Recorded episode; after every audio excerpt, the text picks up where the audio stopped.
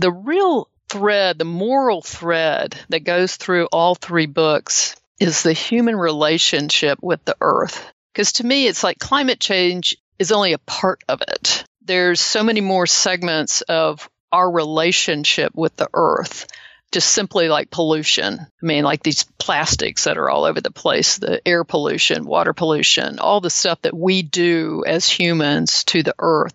Are you a founder looking to raise money but struggling to get traction? Investors see hundreds of decks a week, trust me. If your pitch deck isn't hitting home, I've got good news. I've put together a free step-by-step guide with killer examples to create the perfect elevator pitch and pitch deck that VCs can't ignore. You can grab it for free at mattward.io/elevator if you're in the market for venture dollars and want to make sure you get the meeting. And if you need more help with your delivery or VCs keep passing on your company, I offer one-on-one pitch deck critiques and coaching to help you close your round fast. Just visit mattward.io/pitch for more details.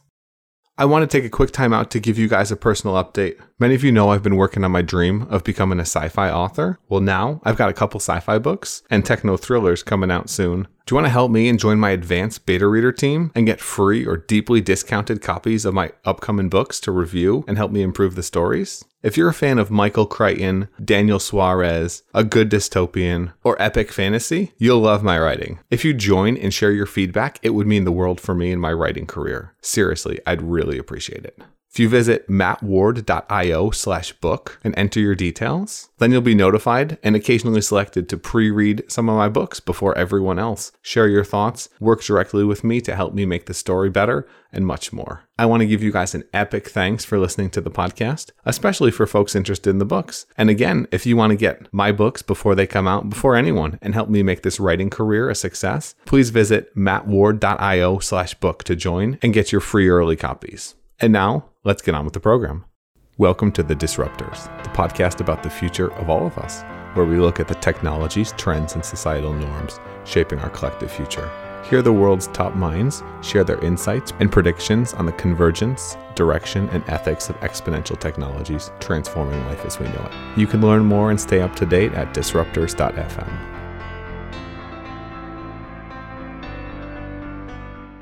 Frosty the Snowman was a jolly happy soul until the sun came out and he melted everywhere. And that's what we're talking about today with K.E. Lanning, the prolific astrophysicist and sci-fi author whose Melt Trilogy series focuses on the dystopian but possible future where the ice shelves on Antarctica melt and the land becomes usable. What would happen and what would be the consequences? I think it's always interesting to explore big picture problems and ideas and iterate on. And that's the role of science fiction, to get us all to think outside the box on what could be, what will be, and help us steer the world towards a better future. In today's episode, we discuss how sci-fi helps humanity cope with and prepare for societal change. What would happen if Antarctica became a land grab? Are we headed towards a world of robotic riots? Why science and art are two sides of the same coin and how they can come together? And why this will be the century of synthetic biology, regardless of what happens. And now, without further ado, I give you K.E. Lanning. We choose to go to the moon in this decade and do the other things, not because they are easy, but because they are hard. I want to get into your work, but before we do, can you give me just a quick 30,000-foot overview? How does an astrophysicist become a sci-fi author? I'm actually a geophysicist. A geophysicist. Sort of. That's super embarrassing. I wrote that totally wrong in my notes. That is, we're not looking up. We're looking down.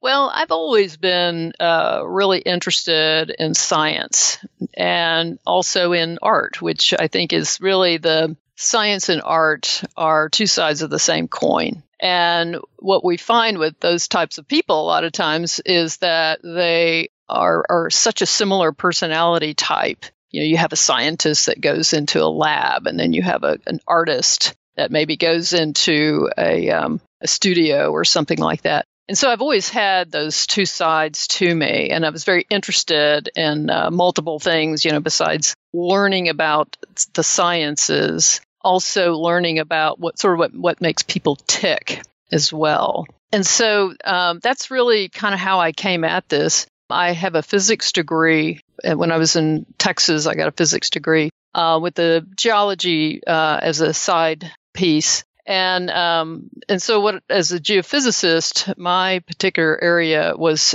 imaging subsurface of the Earth with seismic data.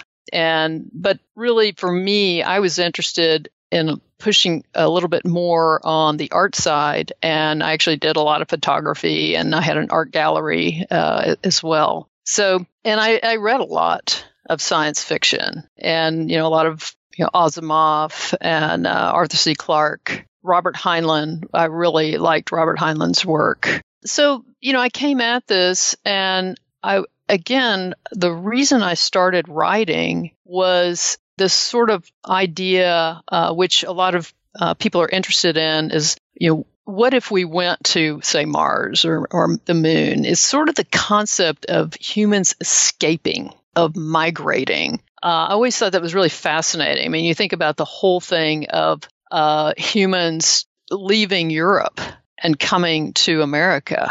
I mean, what a leap that was. And people are just, I mean, they've got that, in their bones, is that desire to migrate, that desire to find something new, explore. And so that actually was the core of the books that I wrote for the Melt Trilogy. The book in the middle, The Sting of the Bee, has this migration of when you have had this global warming and the ice caps have melted, you have Antarctica that's de-iced and available for homesteading. And I thought, man, it's really cool. And I've as yet have not heard of anybody using the de-iced Antarctica as a setting.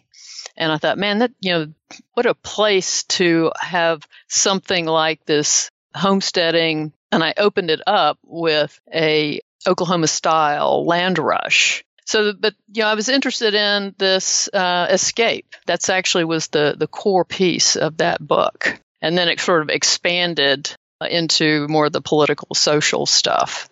That what might happen if you had something catastrophic happen, like the melting of the ice caps within one human lifespan. So you sped up the science. It's interesting as well you brought up the Antarctica thing, because we haven't really had new available land on Earth in a very long time. Exactly. And that is something where you don't have a government with a gun to the head already there. Yes, but one of the things that I was interested in is because Antarctica is all of a sudden this virgin continent, imagine all of these countries trying to take it over. And corporations. And the minerals, the riches that would be there that in other parts of the world have been mined. So it would be huge for people trying to take over and really somehow control what's happening down in Antarctica. So climate change in a generation as opposed to the long term was really the genesis of the book. Right.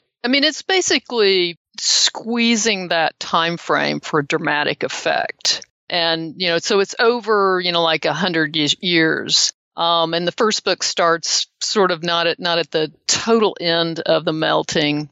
And that's The Spider Sat Beside Her. But it's sort of the start of that series. And then the last book is basically one of the characters winds up getting sort of shoved into this presidential position, even though he doesn't really want to be. He's not a politician. But I kind of broke it out into over about a 15-year period of this event toward the end of the melting. So part of the reason I wanted to have you on is I think sci-fi is super important for giving us a glimpse into the future, making it a little more extreme so that we can react in the present better. Yeah, and exactly. I don't know if that was your thought process for the books, if you were trying to inspire more climate change-based solutions today. What was really what got you to push through for that? Well, it was a combination. Like I said, the very beginning was this core of people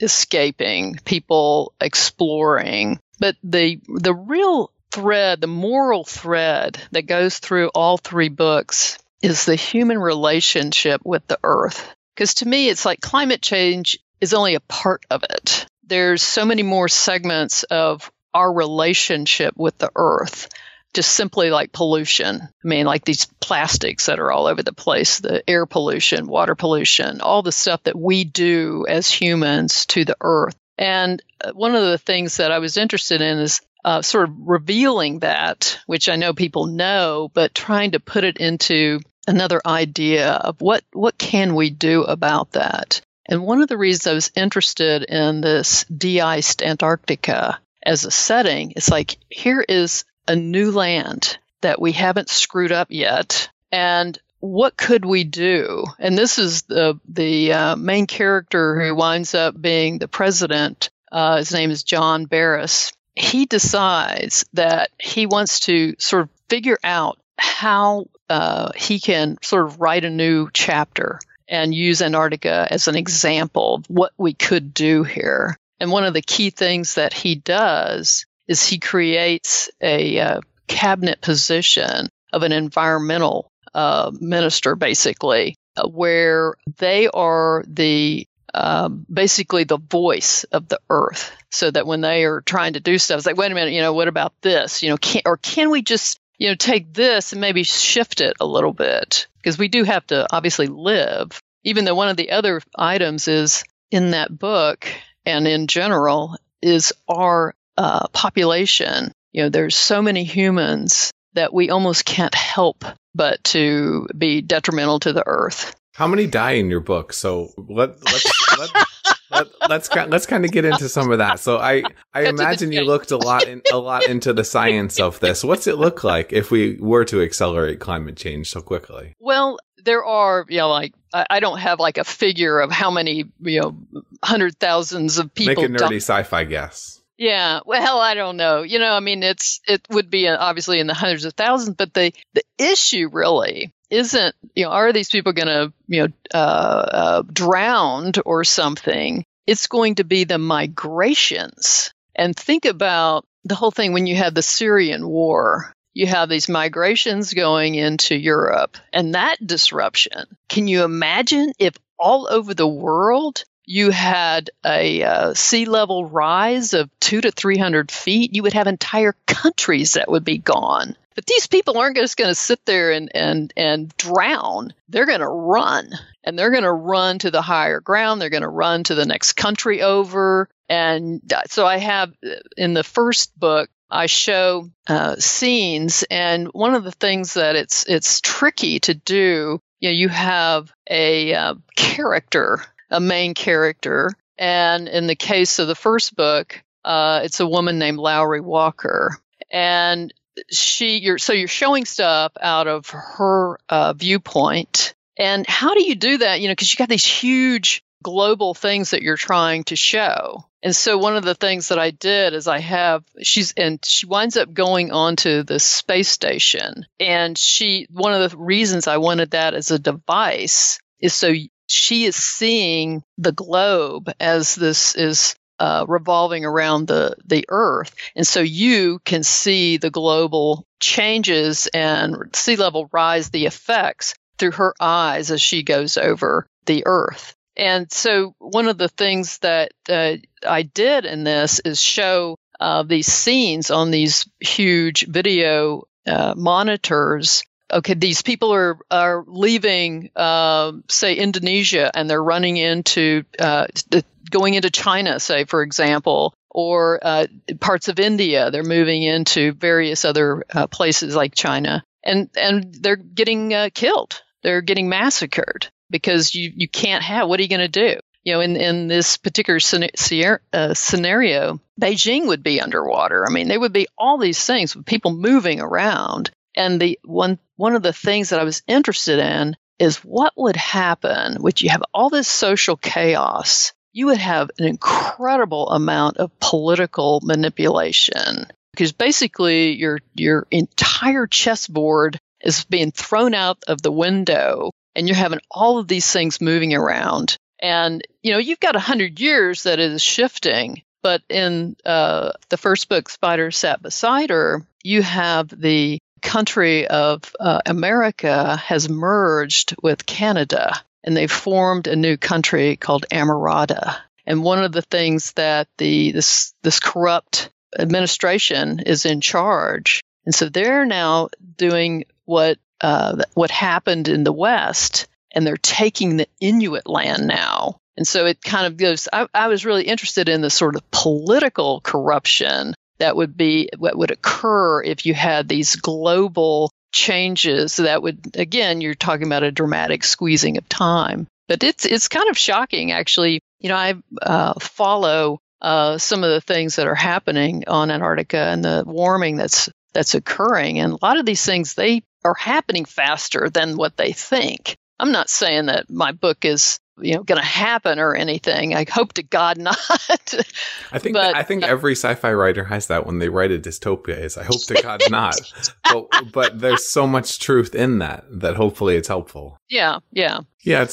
It's super interesting how you see these major changes happening. I mean, you created a cabinet position for the voice of the earth, so to speak. And we have Trump essentially fighting tooth and nail to get rid of the EPA. You must be mortified. Yeah, exactly. It's really terrifying. You know, I mean, the Margaret Atwood, of course, in her Handmaid's Tale, you know, it's almost like it's coming true, you know, with the Trump in charge sort of situation. So it is definitely worrisome. What do we do? What do we do about that? How do we mobilize support for something that should be seemingly obvious for everyone and yet is against all of our internal best needs or the easy solutions that we want? Yeah, I think, again, one of my things that I'm interested in, and I'm actually currently, the book I'm writing now is not science fiction, but it's really delving into this whole thing with political corruption and the fact that there's so much dark money. I think that underlies so many of our issues where somebody wants to get rid of this regulation or that regulation. And when you have corporations too close to the politicians,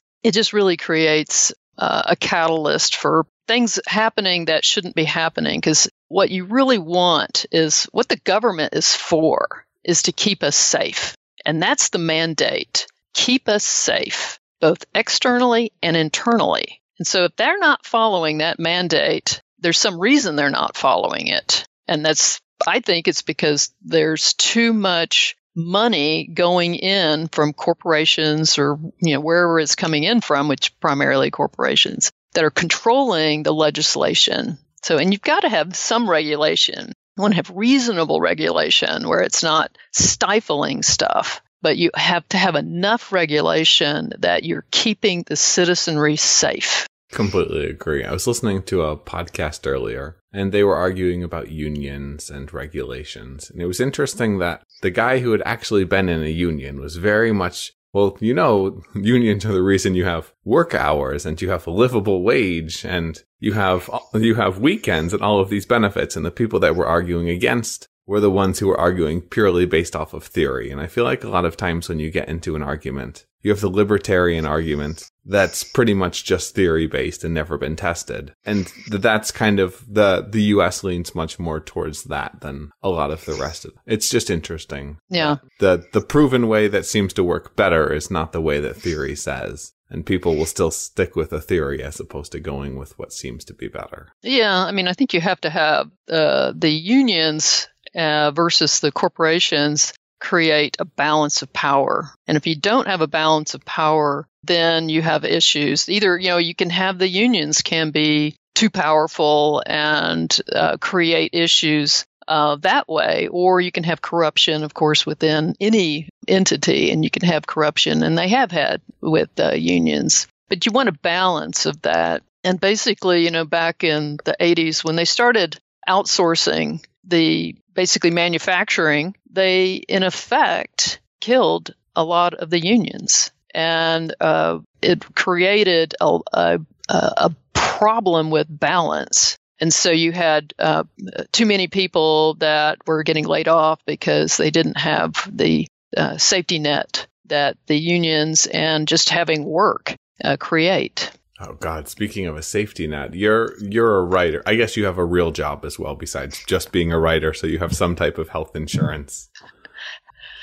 Yeah, I mean, through my husband, actually. Yeah. I mean, I consult, but yeah, health insurance is through his work. Okay, I was gonna say, just from that, even if it's the safety net problem is something the U.S. really struggles with in terms of entrepreneurs, writers, self-employed folks, creatives. Yeah. Without that safety net, it's nearly impossible to survive just with the cost of healthcare and rising. Yeah, exactly. Here. Yeah. So, what technology or trend are you most excited about these days, and why, Karen? The thing that I keep my eye on is I'm hoping, crossing fingers, that within the next 5 to 10 years, we will have viable nuclear fusion as an energy source. It is something that a lot of countries are working on right now. There's a huge nuclear fusion power plant that's being built in southern France called the ITER project. Oh yeah, we had that director on. Yeah, and that one, of course, that's a sort of a consortium for that particular one. But the U.S. has facilities. China is working on it. Russia, Britain, there's a bunch of them. But what's the most fascinating thing is, and this is always something that when you start seeing private investors putting their money into more of a sort of non-governmental projects, that's interesting. And that's telling you that there have been some huge leaps forward. And nuclear fusion is the opposite of what we have now. It's basically you're taking two hydrogen atoms and you're fusing them, and in that process you're releasing energy and you create a helium atom from that. And so if we can do that, then we can get totally off fossil fuels and move into something that would be able to give us enough energy for manufacturing, going to Mars, going to the moon, you know, all those things. It would solve a lot of our problems, and it doesn't have the problem with nuclear waste like the fission process does now. And it's basically non-emitting. So that's really, you know, I keep watching it and really fascinated with it. And it sounds like within the next 5 to 10 years, they're going to have some of the first real power plants, not saying that they're going to be functioning, but they're going to be hopefully getting energy out rather than just putting energy into the process. I'm super hopeful. I'm a little skeptical just based off of some people I've talked to. I feel like people in the industry, you kind of get one of two. Either it's yes, everything's going to work and we'll save the world, or it's, well, if you actually look at it, we're not sure if it's ever going to work. And it's one of those things where if we pull it off, it is so critical to humanity's future. We could also create a black hole that kind of eats us all apart. So that's a whole nother can of worms. I don't know about that, but a whole nother can of worms, depending on the star we create. But technology is always a double-edged sword. You know? Yeah. All go down together. Yeah, let's flip a coin. We got climate change anyways, and it's all going to happen in 100 years, and we're screwed and headed to Antarctica, so we might as well. I have the blueprint to go. How do you think about unintended consequences? So that's a lot of what sci-fi is about. That's what we're talking about. That's what pretty much everything comes down to is there's a regulation, there's a new technology, there's something, and everything changes. Yeah, yeah. I think the unintended consequences is huge. And that's one of the things that I tell people, that when I start a story, you know, it's like I put a pebble or a ball on a piece of board and let it go and just see where it goes. So you're a pantser. What? Yeah, I don't outline. I don't have all that. What I do is I want to see where it goes. I mean, I have like an overview of kind of where I'm going to a certain extent, but I kind of want it to sort of become alive and see where it goes, because that's the thing about it. When you start saying one thing, oh, this is what I'm going to do, and then you have all of a sudden you realize, no, I'm going to have some Russian mafia group that's going to try to come in and steal the election and take control over Antarctica. You know, that's the kind of thing. It's like, that could happen. I mean, you know, that's the kind of stuff. And then you just got the location wrong. Well, you know, talk about all of the above, you know, I mean, there, but there, yeah. But one of the things that these different countries would be interested in, again, is all the raw materials that would be available all of a sudden on Antarctica that would be worth an incredible amount of money. So, you know, I mean, I think unintended consequences, you know, some of the things that, you know, the AI and virtual reality, those types of things is we have no idea exactly how that's going to work, how that's going to affect society. And, you know, I think that we have to try to humanize as much as we can and kind of have a balance there. One of the issues that in the first book that I wrote, Spider Sat Beside Her, is part of it was these clash of cultures when you have these migrations of different societies because of the global, the sea level rise. But the other thing is clash of cultures between humans and technology. And we have to be mindful of that, you know, as we create technologies, that we don't sort of go into a place that we don't really want to go, that's not comfortable for people. And so that was one of the things that you mean Pandora's box? Yeah. Especially things, one of the scenes I have in that book is issues with people who may be prone to addiction. I mean, virtual reality, that could be huge with these people. And so I create in this one character, and he actually has an entire suit that he puts on, and he literally completely goes into this virtual reality. And one of the things that happens is he creates this virtual woman and falls in love with this virtual woman. And the main character is arguing with him. It's like, wait a minute, you know, this is not real. And he's saying, well, yeah, but she's beautiful, she's wonderful. And it's like, of course she is. And then Lowry, this character, says, well, you know, what are you going to do? You know, have a baby? And all of a sudden his eyes light up. And can you imagine a virtual baby that you just put away when it starts crying? I mean, God, it's like being crazy. Like being a grandparent. It's perfect. And it's like, yeah, well, I guess it'll, you know, help the population growth. Yeah, there are certain technologies like that where it is super terrifying. Virtual reality, especially, just with the number of people you see walking around locked into their phones. Exactly. Yeah. Or the number of people that are in prisons. There's 3 million in the U.S. If you could be in a prison, or if you could be Kanye West in VR, a lot of people would opt for being Kanye West, I imagine. Yeah. Yeah. Yeah. Yeah. It's interesting.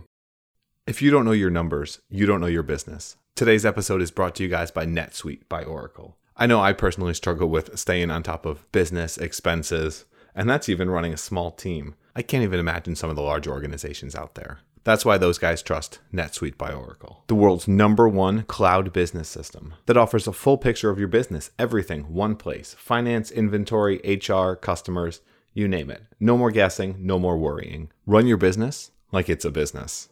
Companies like Ring, Hint, Bowl, and Branch, and over 19,000 others trust NetSuite, because if you don't have your house in order, it's real hard to build it bigger. Schedule your free product tour right now and receive their free guide, The 7 Key Strategies to Grow Your Profits, at netsuite.com/disruptors. That's DISRUPTORS, netsuite.com/disruptors. To get that free guide, The 7 Key Strategies to Crushing Growth for Your Business. I struggle with managing the numbers, you struggle with managing the numbers, and there's so much more that goes right into running a business. Make sure you've got that top-level overview. netsuite.com/disrupt. And now, on with the episode. What is the role of sci-fi in dictating public perception and public policy? I really think that what it can do is similar, again, back to Margaret Atwood and The Handmaid's Tale, is it puts a magnifying glass on some particular item or some multiple of items. And so it takes it almost into a place where you can see it. You know, it's so hard, you know, because you have these disparate things going on here and there. But it kind of does the 30,000 foot viewpoint of what would happen if you had all these social issues or something going on. And that's what I'm more interested in science fiction, is the social commentary, the human condition, and it really does play a role. So science fiction can play a role, or some people call it, if it's near future fiction, they call it speculative fiction. And that actually is a good definition, because it sort of tells the reader this is going to be usually a near future fiction, and it's usually has social commentary. So it sort of gives them like a warning.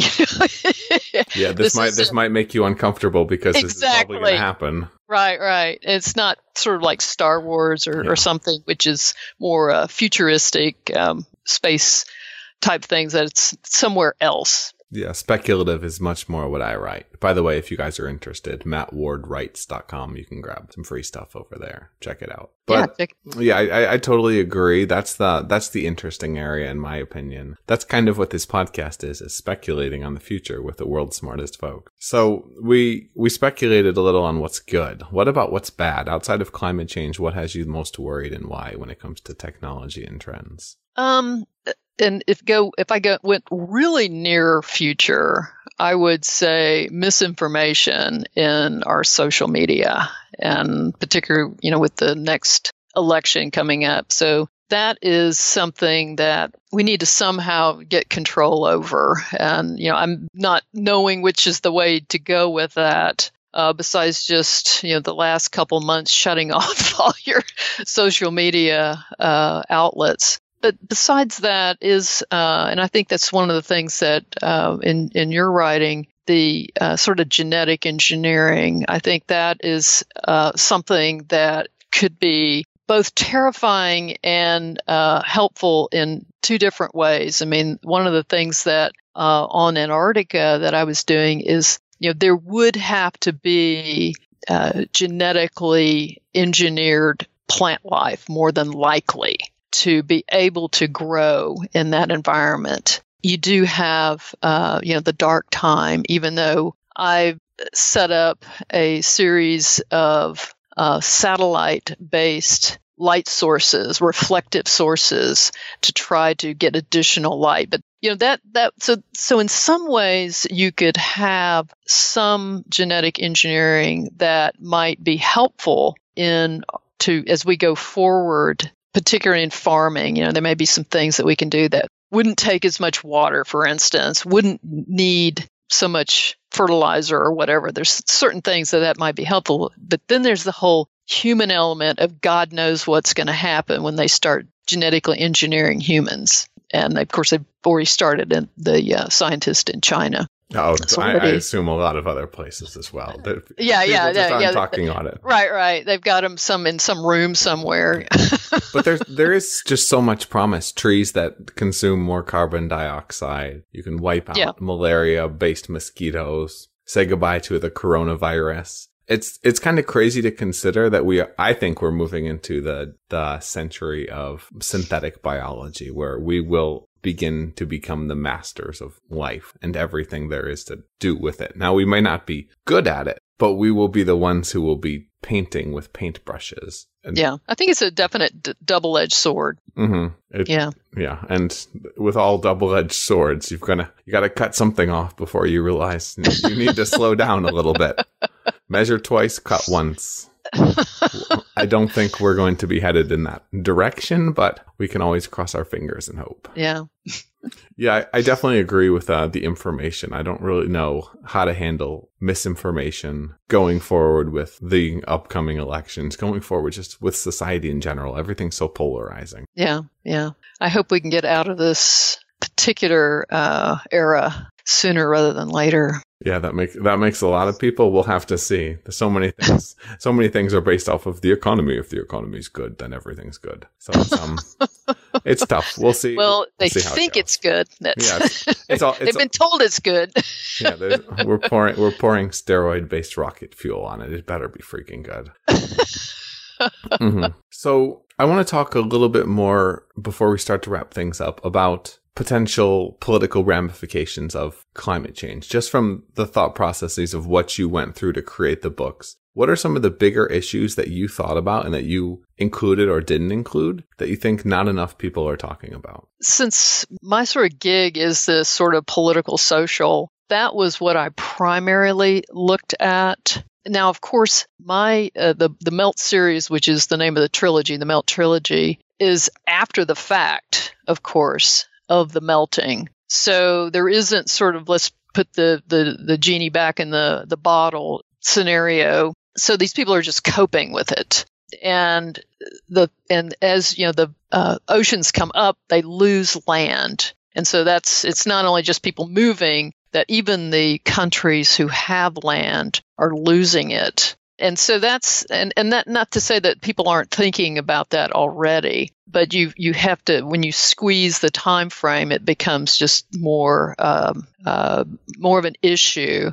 And the other things that you would look at when you have climate change are you would have to move or have issues with particular plants. People talk about, okay, where are you going to grow your coffee and all that. I actually think that you would probably move that type of thing. You may not be able to have it in the same place you have it. And again, you would probably have to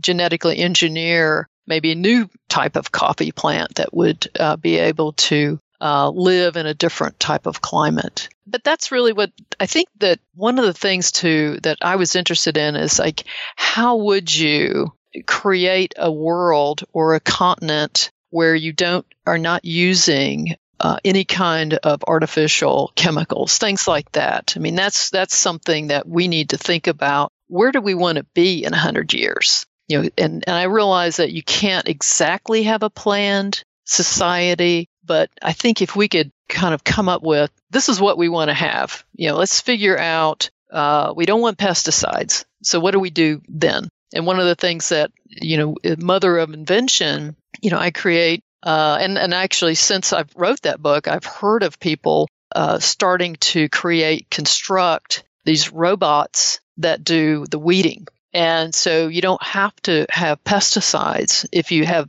like a constant robotic tractor or some sort of utensil that will go out and get rid of the weeds. And it completely obliterates the need for having pesticides or weed killers, anyway, out in your fields. So everything could be organic. Do you think most people would push or agree for something like that? I think that would be important and valuable, but I feel like there's not actually near enough support for something like that. If anything, a lot of scientists are saying that pesticides and genetically modified food isn't problematic. I think the pesticides are problematic. Getting into your stomach, that seems pretty straightforward. You don't want to be eating pesticides. But yeah, it seems like that's not the way the world is moving so much. I don't know. I don't think people want pesticides. I think putting that type of chemical, I think they'd prefer not to have it. To the soil or into the plants.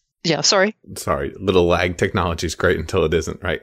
I think they'd prefer not to have it, but I think they wouldn't prefer it that much over having their coffee or having to spend the extra 25 cents at post-melt Starbucks. Well, hopefully, if you do it to scale, if you figure out how to get these and robotics. Again, is another item of sort of two sides of an issue there. You could have bad aspects of robotics and good aspects of robotics. But I think, robotics are going to be the way to go. That's going to be what's happening. Absolutely. So, yeah, I think that in 100 years, we're going to be just inundated with all types of robotics doing everything. And that's sort of the good news and the bad news, because how is that going to affect society? How is that going to affect employment and things like that? I want 3 bold, contrarian type, either predictions or possibilities from you. Predictions around the future or possibilities of really interesting places to start businesses. I'm hoping that we get a better control over our population and become more sustainable. I mean, that's, I don't know if that's a prediction. I think that you're going to see robotics to really take off. And again, are you going to have riots where people are trying to destroy these robots because they're taking their jobs, like that happened at the start of the Industrial Revolution? You had the Luddites that basically destroyed all of these mechanical looms and things that were being created. So you could potentially have the robot riots, that would be happening. And of course, that would be a bad thing. I do think, as far as one prediction, is that we are going to be going to the moon and mining and all that type of thing. And I don't know if you've read The Moon is a Harsh Mistress, but I think that's a fantastic, that's by Robert Heinlein, predictor of what might happen if you had a colony up there, and particularly if they riot against their masters on Earth. And what was the other thing you were saying that or asking me? Interesting business cases. Mm. One thing that I think is going to be, and that's looking back a little bit, but it's going to be a case study, a major case study, is the whole Boeing debacle of how not to create software and the whole thing where you think software is going to be the savior, and the software wind up killing, hundreds of people. As far as a new business, I think you're going to be talking, something in the robotics is going to be, one of their major new businesses. And of course, the synthetic biology. Those are going to be two super growth areas in the world for sure. So robot riots, do you think we would literally let people starve if we could just afford to do their jobs with robots? I don't know if you know the author Liu Cixin, or Cixin Liu. He actually writes, he has his English author name. He wrote an article, and basically his premise is that the rich people are going to have robots, and then they're going to have sort of these pet humans. And who knows what's going to happen with the rest of them? I really don't know. It could be that we get people migrating to places like the moon, where maybe robots, there'll be a combination. But unfortunately, I think that actually robots are going to be more expensive, and the humans are going to be disposable. So it's not. It is a scary future, actually. It really is. And like I said, we're going to have to figure out a balance to make it not be horrible. It's been this has been This Week in Dystopia. That is what every sci-fi and speculative fiction author kind of gets into. I know that when I started this podcast, I wanted to present a better future, a better vision of what the future could be, because Hollywood, sci-fi books, everything was dystopian. And I wanted to be high and mighty and thought, well, the only way you can create a better future is by envisioning it. But now, since writing a couple of sci-fi books, which hopefully you guys are going to check some of them out and you'll see it in bestseller lists very soon.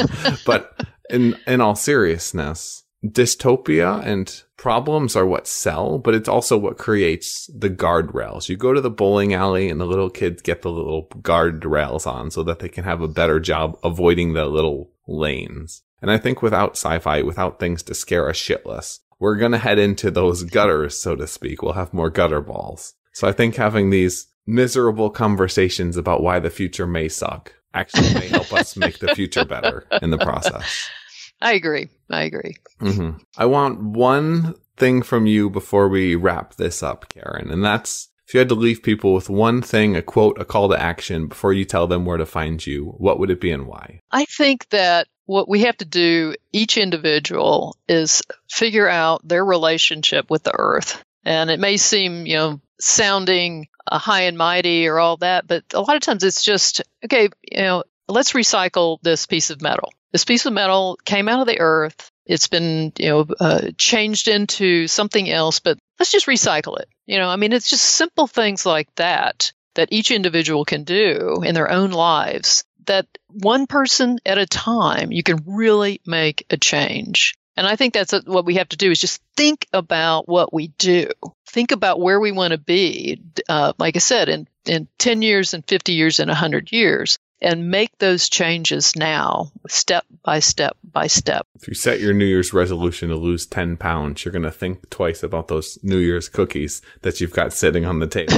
We gotta have some goals. We gotta think about where we want to get to, guys, because it is those small little decisions each and every day which change everything. Exactly. Karen, thanks for coming. Where can people learn more about you and what you do? Go to KELanning.com. It's all there. And of course, guys, links and everything in the show notes, disruptors.fm. If you're interested, check out her work. It really is some interesting stuff. And if you're interested in the two post-gene editing society books that I have coming out soon, mattwardwrites.com. You can grab first 5 chapters free over there and get some bonus discounted offers when it all goes live. mattwardwrites.com. Thanks for coming on, Karen. Thanks a lot. I really appreciate your time. Thanks for tuning in, guys. And if you can buy land on Antarctica, do it now. Just make sure you've got the cryonics to survive. We'll talk to you guys later. Cheers. Thanks a lot. Be the change you want to see in the world. That's something I strive towards and fail towards every single day. If you enjoyed this podcast, if you think the world could benefit from conversations like this, the greatest compliment you can give us is referring to the Disruptors to a friend or talking about us on social media. Please take 30 seconds to do so. It would mean the world to us, and if we're lucky, help us build towards a better world. Thanks so much for listening. Thanks so much for helping us spread the message, and have a great day. If you want more of the Disruptors, you can subscribe to the podcast on iTunes or go to disruptors.fm, where you'll find tons of audio and video interview stories with leaders in the fields of genetics, cryptocurrency, longevity, AI, space, VR, and much, much more.